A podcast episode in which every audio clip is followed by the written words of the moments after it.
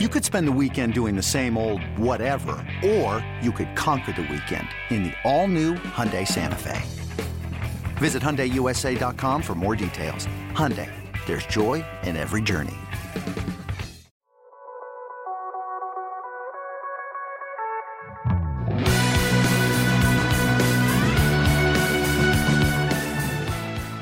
Welcome back to the MLB.com StatCast podcast. I'm your host, Mike Petriello, joined here by MLB.com national editor Matt Myers. As we mentioned the other night, we are trying to bring some fun and entertaining baseball stories in the midst of the worldwide baseball shutdown. Uh, so, Matt and I are going to talk about some of our favorite games, games we've attended, the weirdest games, the first games, and then we're also going to relay some stories about our best personal baseball moments. At which point, Matt's going to bring in a special guest to either confirm or verify his story, which I don't even know what his story is going to be. So I'm very excited about that. Uh, first, obviously, this is called the StatCast podcast. The StatCast is brought to you by Google Cloud, but pretty clearly, we are not delving too deeply into advanced metrics at this point. We're trying to tell fun stories uh, about baseball. And thank you to those of you who listened the other night and gave us positive feedback. I do have a new fancy microphone in the mail, so next time will sound a little better. We appreciate that. Matt, hello, how are you? Are you ready to talk about baseball and not think about anything else that's not baseball? Uh, I am, and um, you know, Mike teased a little bit uh, how we're going to have our uh, talk about our personal baseball moments, and you know, I know everyone says, "Hey, I've got a great story from when I played in high school or when I played in little league," and at the risk of overselling my story, my story is really the best little league story you'll ever hear, and um, to help me tell it or to verify my memory, uh, we're going to have my former little league teammate um, and uh, author uh, Teddy Wayne on the show to, to talk a little bit about um, that fateful day on the uh, uh, South Riverdale baseball field in 1990. Um, but I cannot wait for this. Um, but uh, before we get to that, let's talk about the first. We're to go first. We're to start with the first game we ever saw in person. And um, Mike, I will ask you, what is the first game, the first major league game that you ever saw in person? Well, I need to give a great deal of credit to my mom for this because I would not have been able to answer this question if not for the fact that about two years ago she was cleaning out some boxes or whatever and found that she had actually saved the ticket stub. So I was able to find it right away. I have a picture of it. I went on baseball reference. I've got the lineups and everything. My first baseball game, June 15th, 1985. So that would have been a couple of months before my fourth birthday. Yankee Stadium uh, against the defending champion Detroit Tigers. Uh, I'm looking at the ticket stub now. Apparently, my seat was eight dollars, which tells you how long ago this game was. I do not have any particular memories of this game. I was, you know, three and a half years old. Although I do oddly have a memory of leaving my house to get in the car to go to the game because I thought it was such a big deal to drive all the way up, you know, two hours north to New York with my my dad and my grandfather and my older cousin Danny. So I can't say any, I remember anything about the game. However, by looking at the box score, I really wish I had there were five Hall of Famers in this game. Uh, Rickey Henderson, Dave Winfield, Phil Niekro, Alan Trammell, Jack Morris. There should be six because Lou Whitaker played. Get Lou in. Uh, Sparky Anderson was another Hall of Famer managing. Don Mattingly was in the midst of his MVP season that year. The lineups are fantastic. If you look at the top of the Yankee lineup, Henderson, Ken Griffey, Mattingly, Winfield, Don Baylor. it's just like a peak mid 80s baseball game. Um, as I think we've joked about before, nobody knows that the Yankees actually won the most games in baseball in the 80s because of teams like this, uh, but they did. And when I go look at the uh, box score, so the Tigers won 10 8. Uh, Darrell Evans hit a home run, and Mike Pagliarulo hit a home run, right? If you want to remember some guys, we're definitely doing that now. Um, there are two names in this lineup. Well, I guess they one of them was a pinch hitter that I don't recognize, right? Like you recognize, okay, Lance Parrish, and you recognize, you know, Willie Randolph, all these guys. Here are the two names who played that day that I absolutely do not recognize. Tell me if you differ. The starting DH for the Detroit Tigers, Johnny Grubb. Anything? No, nothing. No. Uh, and then, so Chet Lemon started in center field for Detroit, and he was replaced at one point by Barbaro Garbey. no, nothing. Nothing. Nothing at all. Oh, and apparently the uh, the first Yankee reliever was someone named Brian Fisher, who I do not know. But Mike, you're even forgetting one actual like amazing name from this game. is that Willie Willie Hernandez closed it out for the Tigers. Um, yes, Willie Hernandez the previous year had won MVP and AL Cy Young when the Tigers yes. won the World Series. so it tells you just like what a different world that was. And by the way, Jack Morris got the win, uh, eight earned runs, extremely pitching to the score. he scattered scattered ten hits and two walks and three strikeouts over seven and two thirds innings. That's uh, the Jack Morris story right there. so anyway, that was my that was my first game. Three and a half years old. Um, I wish I remembered more of it because it sounds like it was a lot of fun. What about you? I'm gonna. I'm a little bit of a technicality here. I don't. Rem- this is the, the game I'm gonna remember. I'm gonna mention is actually the first game I remember going to. There were definitely some games in 1985 I went to at Shea Stadium that I don't. I have like a very vague recollections. I think maybe against the Expos, maybe against the Cardinals, but I don't like have a real memory. So I'm gonna go with the first game I have a real memory of, which I discovered something awesome about today when I went and dug into the box scores. Um, so as it turns out, the first game I ever went to was actually two games. It was a Father's Day doubleheader at Shea Stadium in 1986, June 15th. Um, Mets versus the Pirates. And what I remember most about this game, and I think probably why it's stuck in my memory, is my mom had gotten tickets for all of us to go for Father's Day, not realizing that it was a doubleheader. and not realizing that it was what, what they used to do at Shea Stadium called Banner Day. So not only was a doubleheader, there was like an extended break in between the two games. I remember the look on my mom's face when we got to the game and she realized that it was a doubleheader. That sort of left an indelible mark on my on my brain. And for those who don't aren't unfamiliar with the Banner Day, basically it was like this like fun thing the Mets used to do every day, every year at Shea Stadium, where in between the two games they would they'd have a scheduled doubleheader, and in between the two games, fans were invited to like parade, you know, like banners, homemade banners around the um, you know, around the warning track and show all the fans. Like it'd be like, you know, they'd be like someone would draw a picture of Darryl Strawberry and be like, "Your, you know, your straw stirs our drink" or something. You know, things things like that, like like slogans for players and things like that. Um, and it was this like kitschy, like classic, very Metsian thing. I'm not exactly sure when it ended. They actually brought it back, according to our crack researcher Sarah Langs. They brought it back for one year in like 2015 or 2013. My guess is that um, vetting the uh, the banners is probably more trouble than it's worth, and that was probably reason enough. Um, to stop doing it. But anyway, when I was going through the, the box scores, uh, box scores um, today, when I realized that in game one, the the first batter of the game was Barry Bonds. Wow. This is the first game I ever remember going to.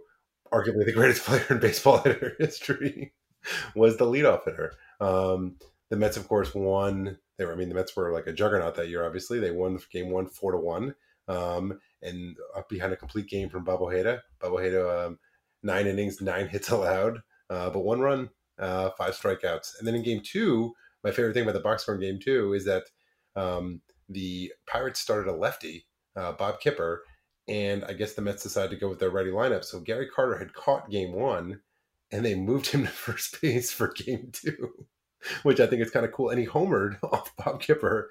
That's um, that's that's pretty hardcore if you ask me.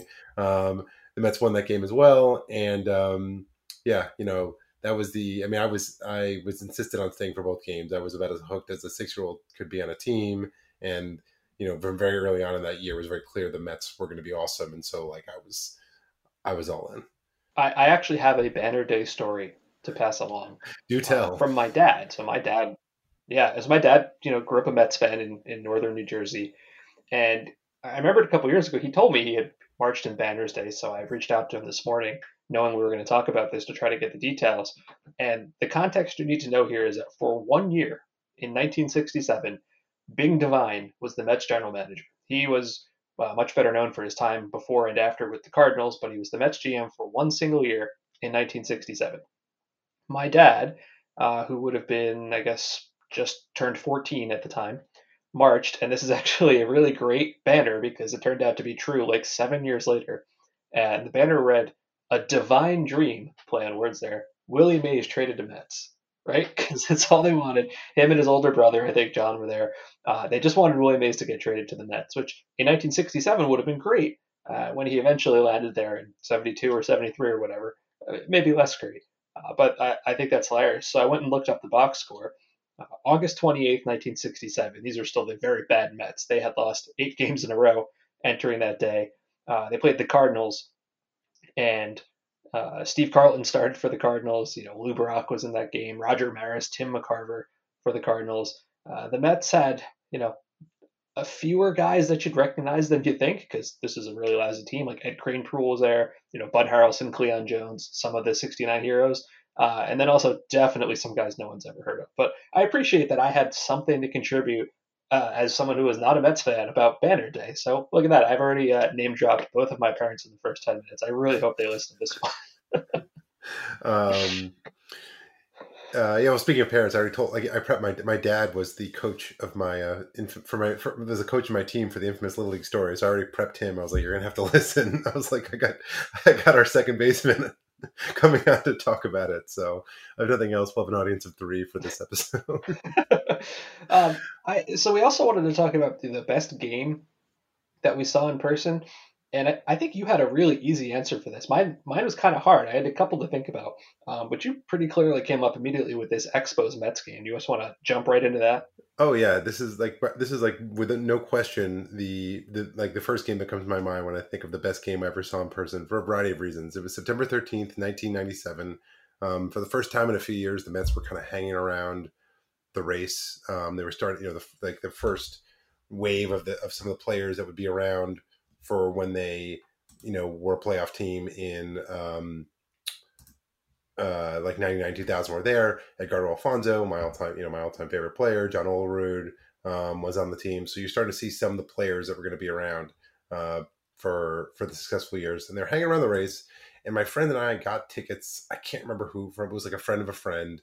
Um, they were like first or second row down the third base line, right by the tarp. Um, so they were like basically the best seats I'd ever had. Um, but the Mets were getting walloped. They were down six nothing entering the ninth. Dustin Hermanson was pitching for the Expos. He took a no hitter into the sixth inning, um, and basically the, the Expos were just trying to get him um, a complete game. Uh, so the Mets were up six nothing. They they put together a couple of singles. Um, they actually get two run a two run single from Roberto Petagine, uh, who is a name for like early like baseball prospectus, like Rob Neyer readers. He was kind of like one of these like cause celebras like oh this guy he rakes in the minors like he needs a chance they're just not giving a chance because he doesn't have tools.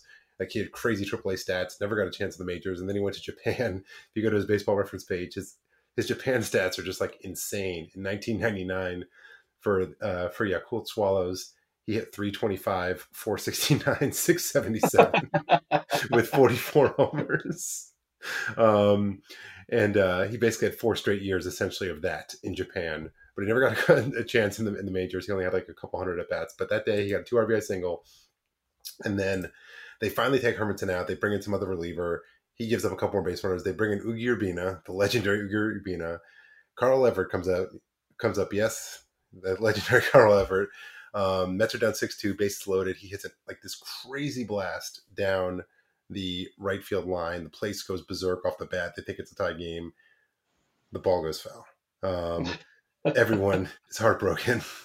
And then like two pitches later, he hits one over the fence in right center field, and it's like the loudest I'd, I'd ever heard Shea Stadium. The place was like literally shaking, which Shea which Shea would would do sometimes. And like I, a few years ago, I actually it was one of the games I remembered, and I actually the highlights didn't exist. So I asked, and this is one of the perks of working at MLB.com, is I asked one of our people, one of our folks in multimedia, I was like, "Hey, here's the box score of this game it was awesome. Can you pull some highlights from it? And they went back and they found it. And it like it was so heartening that it lived up to my memory. Like you watch the video of the home run and you can see the camera shaking because it was so loud.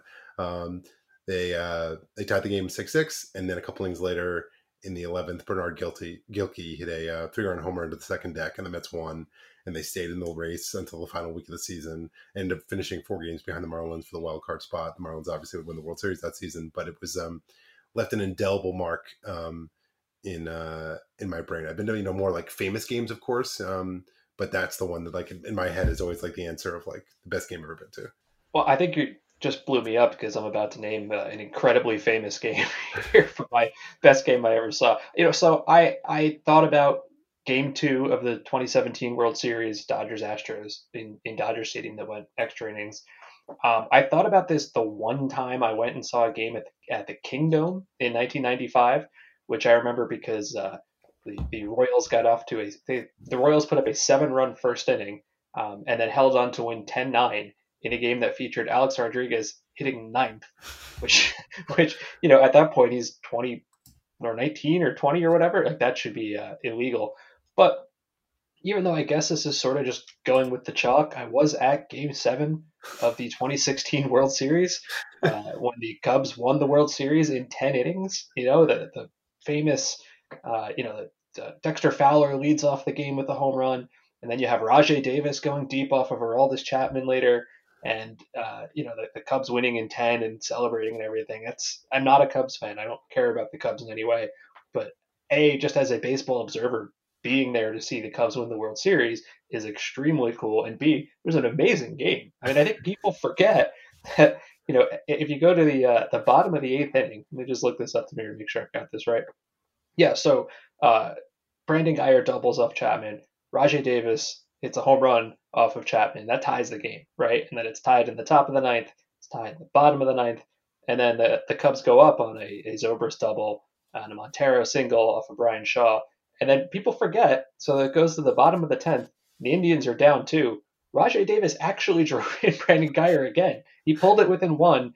And I I don't know how much money you could make on bar bets if you were to ask people the final pitcher hitter matchup of Game Seven of the 2016 World Series. Now, I think Cubs I know. fans, Cubs fans may know Mike Montgomery, right? Like that's reasonable.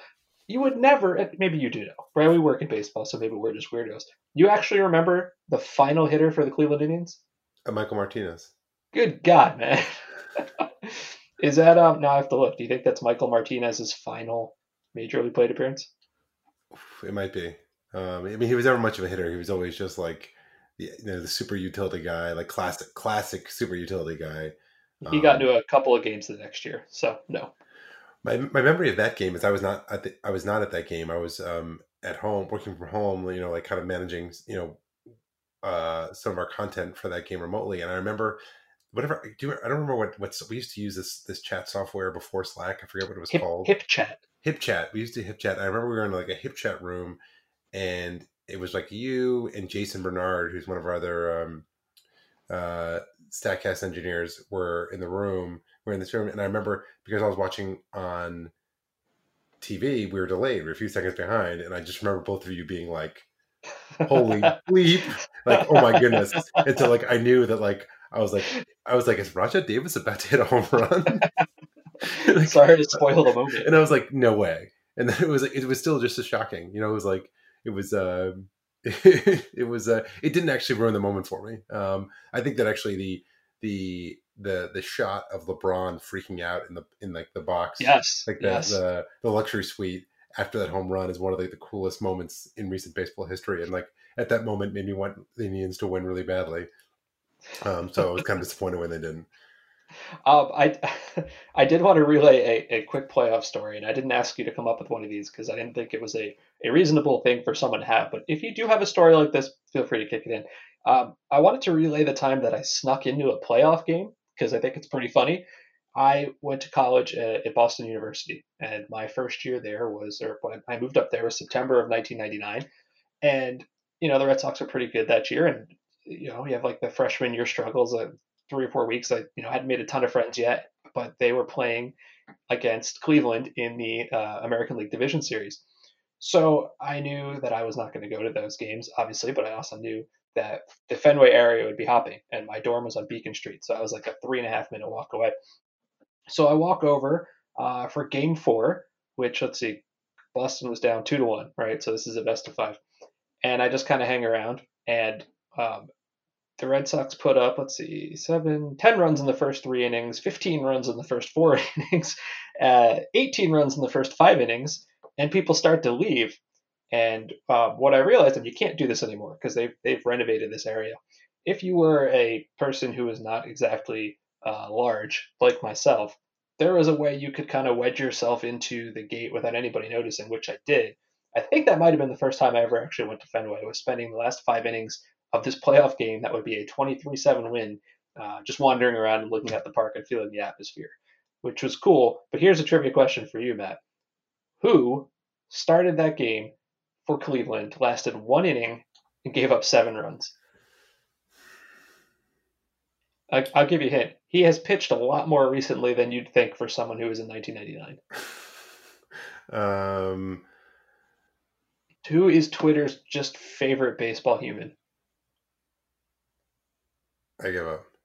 You're going to be so mad that you didn't come up with Bartolo. Bartolo that is that is wild. Um, I, d- I did not I did not sneak into a playoff game, but the first playoff game I ever attended, as actually has a bit of baseball trivia attached to it, was Game Five of the 1988 NLCS Mets Dodgers. Do you know why that game is notable?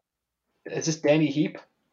No, this is um, Is this is this Jay Howell and the Pine Tar? no. That, I think that was Game Three or Game Four. That might, that was the day before. This was when Kirk Gibson injured his hamstring while stealing second base. Oh, So basically- oh, oh. Um, so this basically was he re-injured his knee that set up the game one uh, the game one heroics in the World Series. that is uh, that's actually uh, if if I could pick like you know five or six baseball eras to go back to and see a game like 88 Dodgers Mets would probably be pretty high on that list. Like I said. That I mean that that was a, that was an, uh, a pretty epic series. A lot of like uh, um, just a lot of subplots. Uh, what was the weirdest game you ever went to in person? Um, I actually sort of have two answers. The first one will be brief. Um, it was actually because it's related to Fenway Park and Carl Everett. I was at the game in I think it was 2000 when Carl Everett playing for the Red Sox um, got called out for being out of the batter's box and headbutted the ump. Yes, I remember Um, watching that live on what was then Sox on Fox 25. So that game that game was kind of wild. But my actual answer is May 14th, 1994. Um, Braves at Mets. Um, this game was wild for a variety of reasons. Um, the first reason it was weird is that Ryan Thompson, uh, probably most famous for being part of the um, David Cone to Toronto trade. The Mets traded David Cone to Toronto, and the pieces they got back were Ryan Thompson, who was sort of like at the time, if I recall, the centerpiece, and Jeff Kent was like the throw-in. Um, uh, Ryan Thompson had a grand slam of John Smoltz, who subsequently beamed John Cangelosi with the next pitch, and a just a huge brawl ensued, which was like just totally. I mean, I'd never seen a brawl before or since, so it was um, it was pretty freaking cool to watch a brawl in person as like a fourteen year old.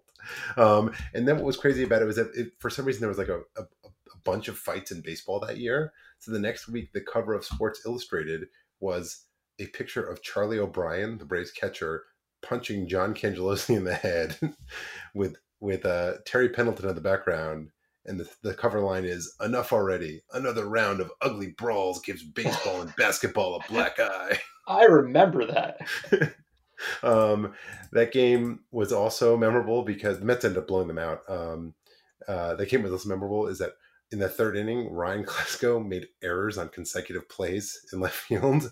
He dropped the fly ball to extend the inning, and then on the next batter, there was an RBI single hit to him, and he overthrew the catcher. Um, and made a throwing error. Um, and if I recall correctly, and I, I I can't say this with certainty, he also misplayed a fly ball that could have been later in the game that could have been scored an error. Um, but it was just you know it was he lost in the sun, so very close to a three error game, which is very tough for an outfielder to do. And then in the eighth inning, Ryan Klesko hit a absolutely massive home run down the left field line. I mentioned this because on our last show on Monday we talked about Matt Williams, and I said how some of our younger younger listeners might not know who Matt Williams is, and I saw at least one person on Twitter be like, "I'm a huge baseball fan, and I have no idea who Matt Williams is." I, I gotta say- to say, like, even if you don't know him from being a great third baseman, he was a manager like five years ago. I was going to say that, but I was going to say for you younger listeners out there is that Ryan Klesko hit some pretty majestic home runs, and also was like one of the like like early early like early bat flip like someone who bat flip a lot.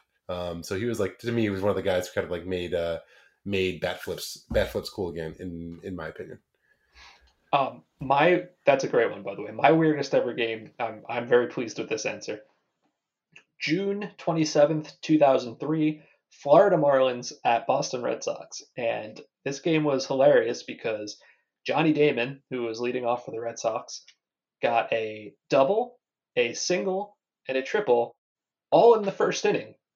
as as the Red Sox put up 14 in the first inning on their way to a 25 to 8 win. Um, I found this article. It's it's four or five years old, so I guess I don't know if anything's changed since then. But at the time, Johnny Damon was just the second player uh, since 1900 to get three hits in the same inning behind uh, Gene Stephens, who had done so in 1953 for the Red Sox. The first inning against Carl Pavano, at least it started against Carl Pavano, went like this: double, single, double home run, double, single. Pavano gets yanked. Single, walk, single, triple, single. The other guy gets yanked. Finally, now Nomar Garciaparra, who's uh, batting third, the second time he's up, that's the first out of the inning. so the first two Marlins pitchers, Pavano, uh, faced six batters, zero outs, gave up six earned runs. Uh, followed by Michael Tejera, who faced five batters, zero outs, five earned runs, and then it just it just went on from there. The final score was 25 to eight. Uh, Johnny Damon ended up with five hits uh, in seven plate appearances, and my my favorite part, I think, um, is that this just feels like a, a million years ago. A 25 to 8 game where you need three pitchers to get a single out and not a single position player pitched in this game. They used entirely pitchers. Uh, and there's some names here, right? Like, you know, Byung-Hyun Kim started for the Red Sox and Blaine Neal came in for the Marlins. And I feel like I know there would be new rules for the upcoming season and everything, but if this had happened last year, you would have seen like seven different position players coming in as early as like the third inning. Did you also know this was like uh, Miguel Cabrera's seventh career game? Uh, I yeah, he was playing left field and hitting seventh. Oh my god. You've seen some two other comments on this game. You've seen some real slugfests at Fenway Park. and the second thing is, and also the Marlins won the World Series that year.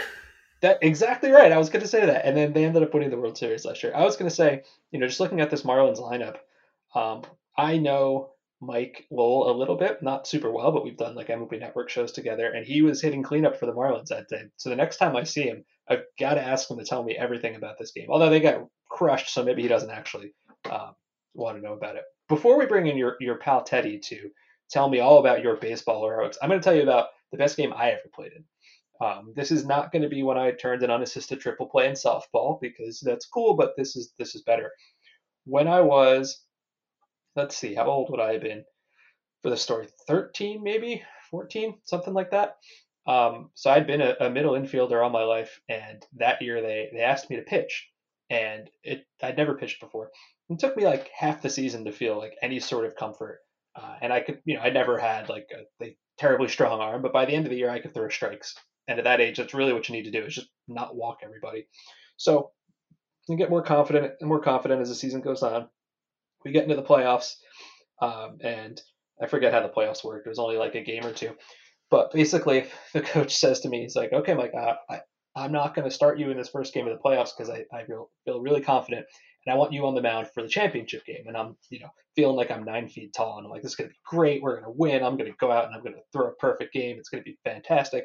Um, and I should also point out he'd said that I would be the, the closer if necessary for the first game. Well, unfortunately, it rains that day. That game gets pushed back. Rules at the time stated that you could not pitch on back to back days. So if I pitch in the first game, I am ineligible for the second game. Um, so it's fine. We go into the bottom of the, probably not ninth, but seventh or whatever it really was. And we're up by like seven runs. Everything's fine. Our pitcher's doing really well.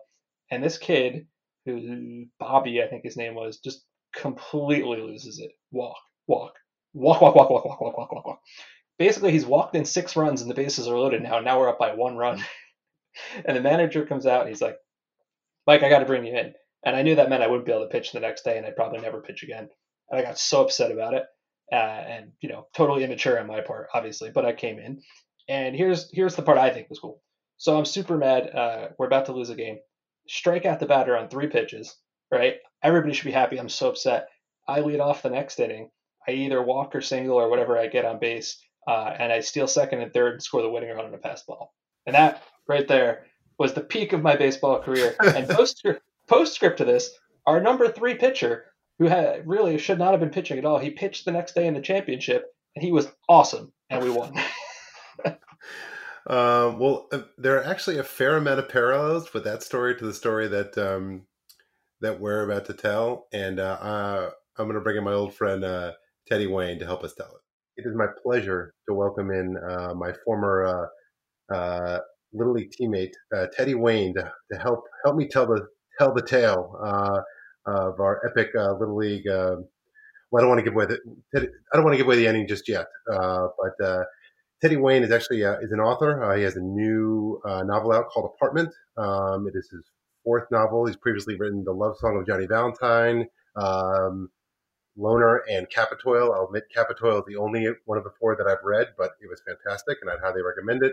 He is also a regular contributor to the New York Times, the New Yorker, and McSweeney's, and he's currently adapting Loner and The Love Song of Johnny Valentine into a series for HBO and MGM television. Teddy, thank you for joining us.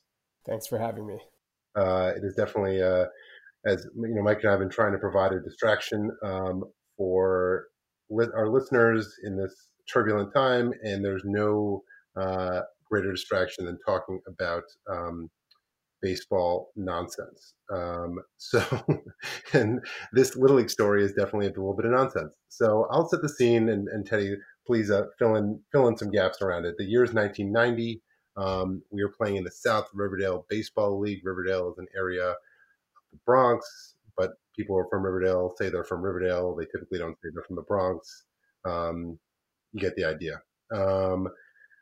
My father was the coach, um, and uh, Teddy and I were we actually went to the same school, um, uh, but he was a year ahead of me, so we were never classmates. And if I recall correctly, Teddy, the regular season our team was kind of average, but like the way they set it up, they actually set it up like very rigidly, like AL and NL and NL West, like in, in the divisions. And so we were in like the NL West for the Reds.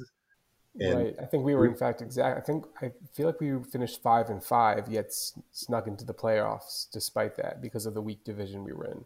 Exactly. exactly. That is that matches my memory exactly.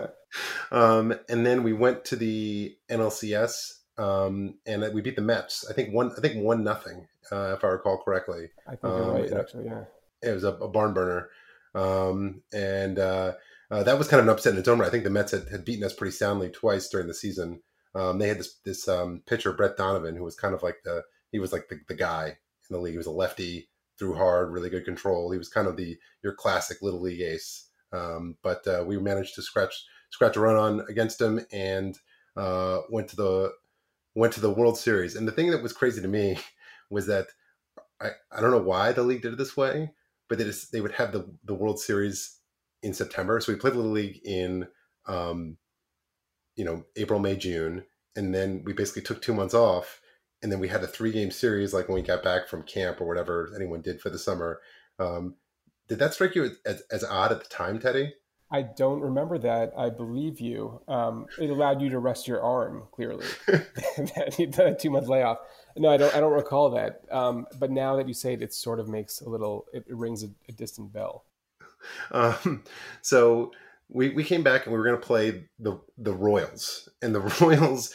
You know, and every year in Little League, there's like the stacked team, um, and they like you know the thing is they were in the American League, and I think that what we didn't realize at the time is that there was just a real imbalance with the talent in the league. I think that probably, like, for whatever reason, most of the better players were in the American League, so it made the Royals look a lot better than they actually were. Because we didn't, have, even though there's Little League, they were like, nope, no interleague play. This was like very strict, so we never, the American League teams never played the National League teams, and the American League teams, the Royals would win every game like fifteen to two, and we we went to play them in the in the this best of three championship. But sorry to interrupt. You remember why they were the best? Do you? Um, no, but I, a vague recollection, but I'll let you. T- I'll let you tell him. The commissioner's son was on their was on their team, oh. and he gave oh. his son. And he, I hate to, he'll never remember this or, or hear this, but the commissioner's son was, as I recall, not that great a player. But he, his dad enabled rigged the the draft so that such that he would get all the best players on his team, so that he would win the World Series. This this does sound familiar. So yeah, the uh, the uh, the fix was kind of in as it. Uh, mm-hmm or, or, or they tried to make it in. And so we come back, we're playing them, um, and we're kind of a ragtag bunch. As Teddy said, we were five and five. we are, you know, we just we were not we were not didn't seem especially especially good. Um, Teddy was our regular second baseman, and I was our starting pitcher. But the way it was set up was that you couldn't pitch more than three innings in a game, so you kind of had to um, you had to sort of balance that out. So my, as I said, my dad was a coach, and we had another pitcher, um, this kid Tommy Levy, I think was one of your classmates. And Tommy was kind of like I was kind of like the AJ Burnett, like I could throw hard, but my I was erratic. But like when I was on, I was really good. But it was just you never really knew what was going to happen. Whereas Tommy was kind of like your Kyle Hendricks, where he was just like strike after strike after strike after strike. So usually way we'd set it up was like I'd face the top of the lineup, and then uh, Tommy would face the bottom of the lineup. And I think Teddy, you were our third pitcher, but you only pitched a couple times during the course of the year. I, I don't remember if that's. I, I believe you again. Um, I was never a very good pitcher, so if I did, it was probably either mop up duty or, you know, blowout on on either side. Um, so I'm going to cut to the chase. We win game one kind of miraculously, and for anyone who was paying attention to South Riverdale baseball in 1990, um, this was a big deal. people people around the around the around town they were you know they were sort of chatting they were like what's what's going on here um, game two uh, the royals won so it goes it comes down to game three and we're playing a great game uh, i pitched two of the first five innings and did not allow a run and tommy levy was uh, at his best did not allow any runs so it was set up for me to close out the game we're up two nothing um, we're going into the sixth inning, bottom of the sixth, and I am really nervous. Um, I, I can't, I can't even, even now, right now, I'm getting nervous just thinking about that moment. Um, I was a super competitive kid. Um, I wanted this more than anything I'd ever wanted in my life to that point was to, to win this game in that moment. So I'm on the mound. I walk the first batter. It's okay. You know, we have a little bit of a cushion. I can get over it. I walk the second batter. Now, the other, uh, you know, people complain about the three batter rule in baseball and other rules that MLB has put in. Well, SRBL had a very interesting rule for the minor league level. We were in the quote unquote minors, which was called the 10 ball rule. Now, the 10 ball rule was if you walked two batters in a row, every subsequent batter would get 10 balls until you stopped walking guys. So it was basically like to try and encourage you to throw strikes and not let walks take over the game. Um, I'm not sure it was the most well thought out rule, but it was a very well intentioned rule. Um, of course, uh, I was just I'd lost it mentally. I was just was not there. So the next kid, um, I walked him on on ten balls. So now the base, bases are loaded. this is this story is giving me anxiety. I have nothing to do with this. but you probably weren't. I don't remember. I, I doubt you were throwing it you know, I doubt you got a case of the yips. They, you're probably missing, but not just throwing it everywhere, right? I honestly can't remember. I just don't think I was. I think maybe like I threw once for the first three batters. You know, it was it was you know 18 balls and maybe two strikes. Um, and at this point, the Royals are in my head. They're like up at the edge of their of the end of their bench, just like screaming at me, and I'm just like, I'm a basket case. And you know, my dad's the coach, and as he's told told me subsequently, he was like, in that moment, he was like, you know, Teddy had only was only other kid in our team who'd pitched he's like, I can't bring in Teddy right now. He's pitched all year. It's just like not fair to him. So he basically was like, you know, you know, sorry, Matt, this is your game to lose. Um, and like I'm I'm literally in tears on the mound. I'm so upset because I can feel myself blowing this game. Um, so the next guy comes up again. I've got ten balls to work with. I walked him on ten balls. So now the any edge any any cushion we had is gone. It's now two to one. The bases are loaded. There are zero outs, and I've just walked two straight batters, four straight batters, the last two on 10 balls. Um, so uh, it's been 28 balls and about four strikes. So things are not looking good for the for the, for the Reds, for the Broadway Car Wash Reds at this moment. Um, and um, I don't really know how it happened. Um, I'm not a religious person, but uh, maybe it was divine intervention because like I somehow regained some semblance of composure in that moment. And I was able to throw the next kid a couple strikes. And I recall, I think it was a check swing. He was one of the, it was a, sort of towards the bottom. He was like a, not a great hitter, but he was like a light hitter, light, light hitting hitter who could make contact. It was either check swing or just like a little like chopper in front of the mound. And I just like grabbed it and stepped on home plate um, and got one out. So um, it is now 2 1, one out. Bases are still loaded. But now, because this kid has put the ball in play, the 10 balls are off. So I'm back to four balls. And here's where it gets interesting. Um, the next batter, if I recall correctly, and Teddy, correct me if I'm wrong, I think he swung with the first pitch. Um, it was I, I, definitely remembered it was Jeff Gorenstein. Jeff Gorenstein and I ended up going to high school together, um, and definitely remember it was Jeff Gorenstein, uh, who was a very good athlete in Riverdale. Um, if, if you're listening and you were a member of uh, Riverdale sports in this time, you, you would remember Jeff, and he hits a screaming low line drive right at second base, right at Teddy, and Teddy fields it cleanly However, it is unclear if Teddy has short hopped it or if he has caught it cleanly. And everyone is just screaming. It's like a little, like just everyone is screaming. Like no one knows what's going on. Everyone, the kids are all just running. The kids just took off on contact because the ball was hit really hard. And everyone's like, "Screw throw it home, throw it home, throw it first, throw it first. And Teddy, who's uh, as you can you can probably just tell from his his voice, is just a composed composed individual, calmly runs to first base and steps on first base, and everyone starts screaming and screaming. And Teddy throws it home, and it goes wild, and two runs score, and the Royals start going crazy. The Royals think they've won. I like drop to the mound onto my knees, and I'm like in tears because I've just like blown the game. And in that moment, the second base umpire, because this was the World Series, we actually had two umpires on home plate, and the second base umpire runs in. He's like, no, no, no, no. Second baseman caught the ball. It's a double play. The Reds win the championship. Teddy, how'd I do? So you had one one dugout. You got it all right. Um, you had one dugout full of eleven year old boys screaming that they'd won. Then the other one screaming that they'd won. The reason I ran to first and didn't throw it, the first baseman, who was Tommy at that point, had abandoned it thinking we'd lost. So he started walking off the field. So I had to run it over myself. And then I only threw home because everyone was telling me to throw it home, though I knew I shouldn't technically have to.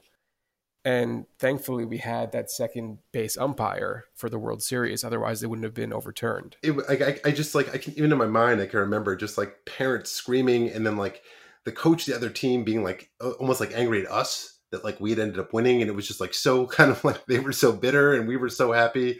And to be honest, Teddy, to this day, I'm still not sure if you actually caught the ball, but it doesn't even matter because it.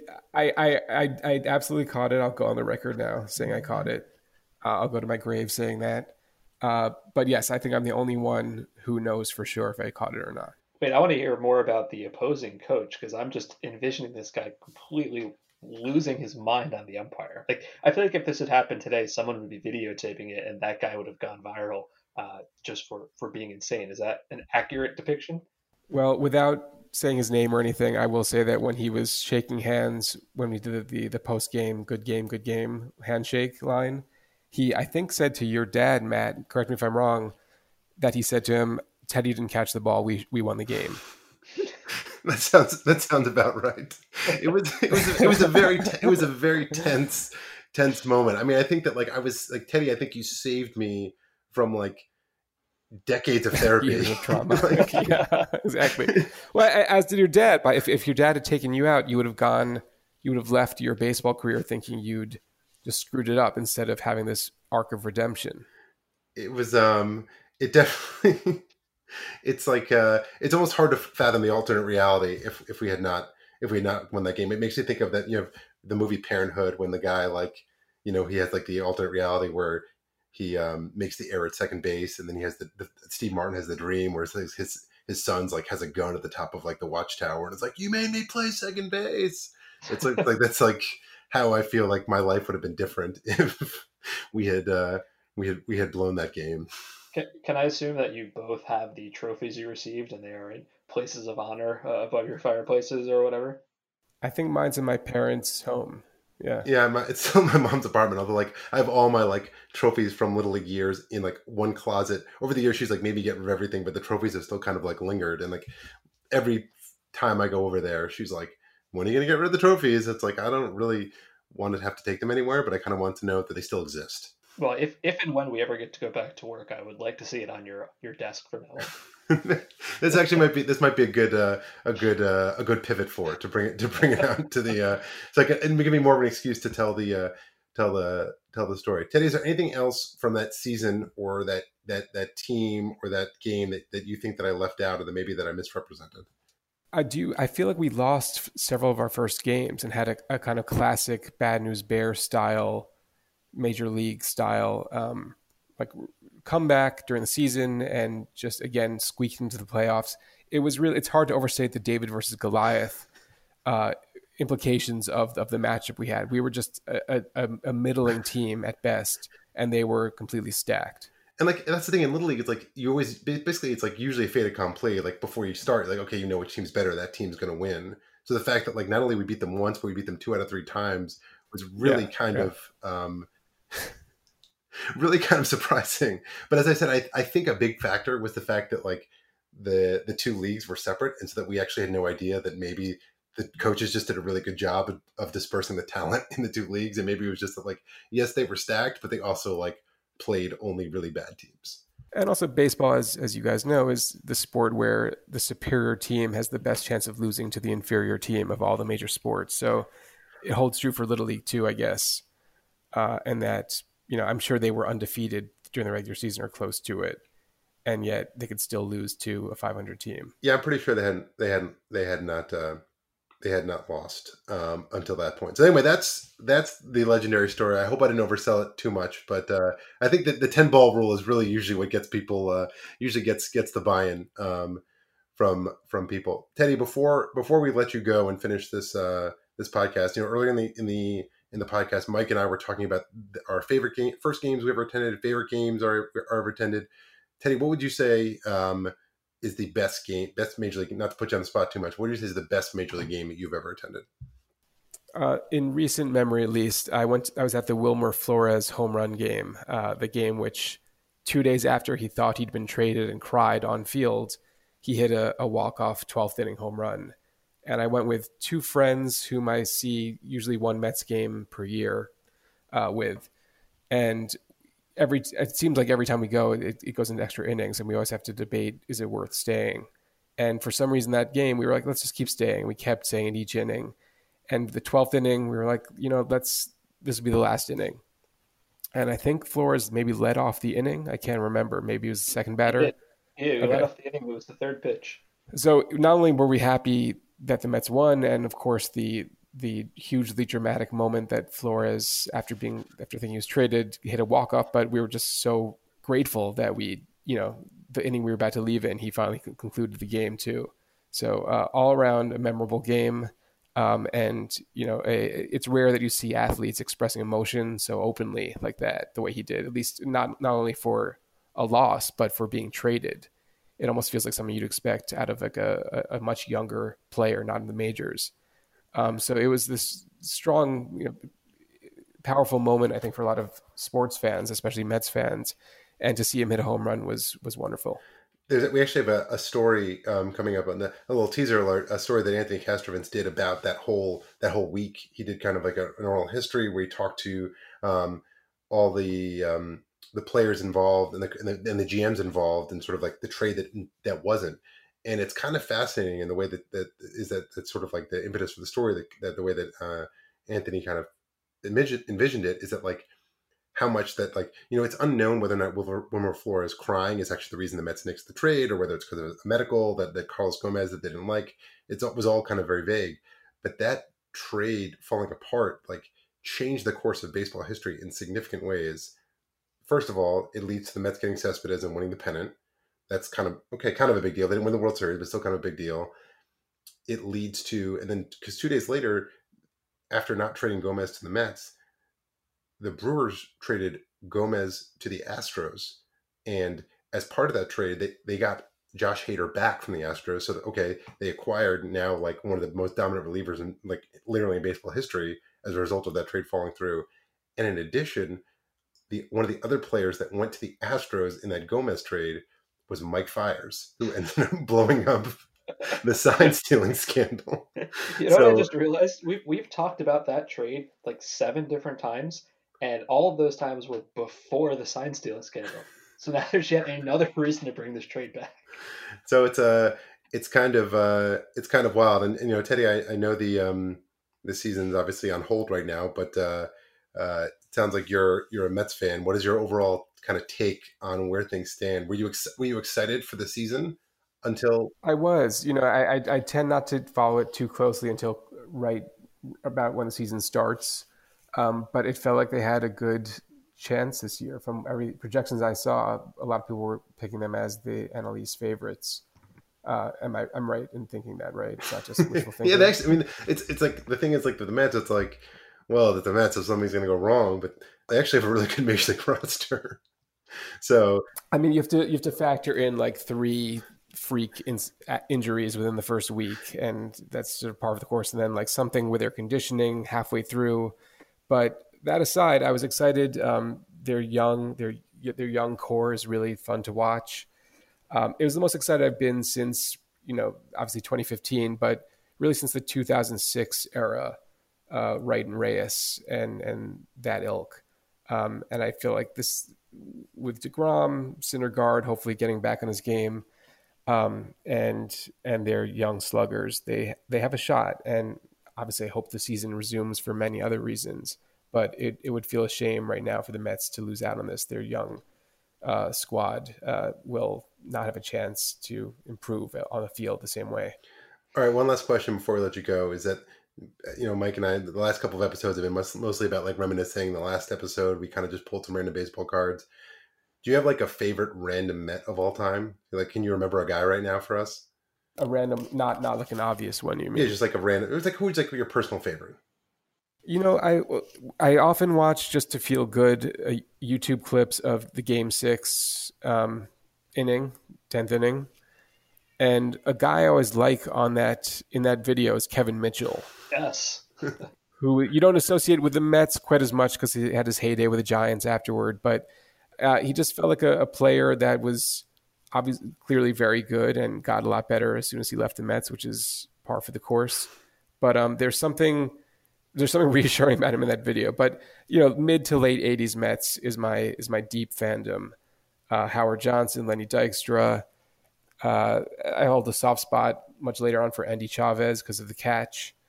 Um, but there are probably a few other, if I could think of it, probably a few other more obscure players who did something for me at some point in my life. I will say one thing uh, about Kevin Mitchell there.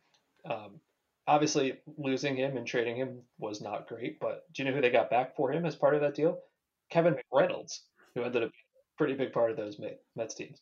He was just he was one of those players who was really good, but just like never like the fans just never because he was so like so joyless that just like he was like just like the model of efficiency, but just no one ever took to him because it was just you know he was kind of the JD Drew of his day, like one of those guys where if you look at his baseball card now, you're like, wow, this guy was really good, but it just like it didn't matter because like no one had any affinity for him.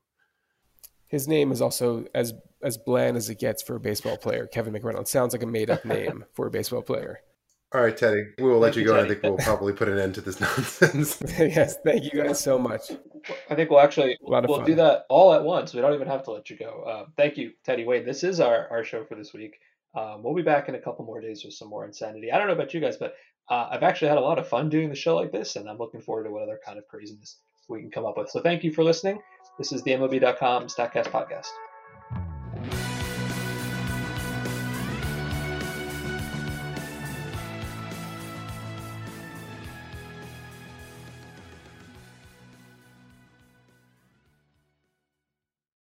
Hey, Rob Bradford here. You guys know I'm always up for a good MVP story, and one of the best stories is Wasabi Technology. Wasabi is the world's hottest cloud storage company, and it's become the go to provider for professional and collegiate sports teams, including 20 Major League Baseball teams like the Red Sox and NHL teams like the Bruins and Vancouver Canucks. Even the Liverpool Football Club is getting in on the Wasabi action. So, why is Wasabi the MVP? Well, Wasabi was purpose built to free businesses from skyrocketing storage costs and unpredictable transaction fees that the Amazons of the world are charging. In fact, Wasabi is up to 80% less than those hyperscalers and doesn't charge a cent for businesses to access their data. From Wasabi's AI enabled intelligent media storage, Wasabi Air, to the industry's only cloud storage service with triple protection against cyber criminals, data deletion, and ransomware, Wasabi's taking the lead in driving innovation in data storage and helping sports teams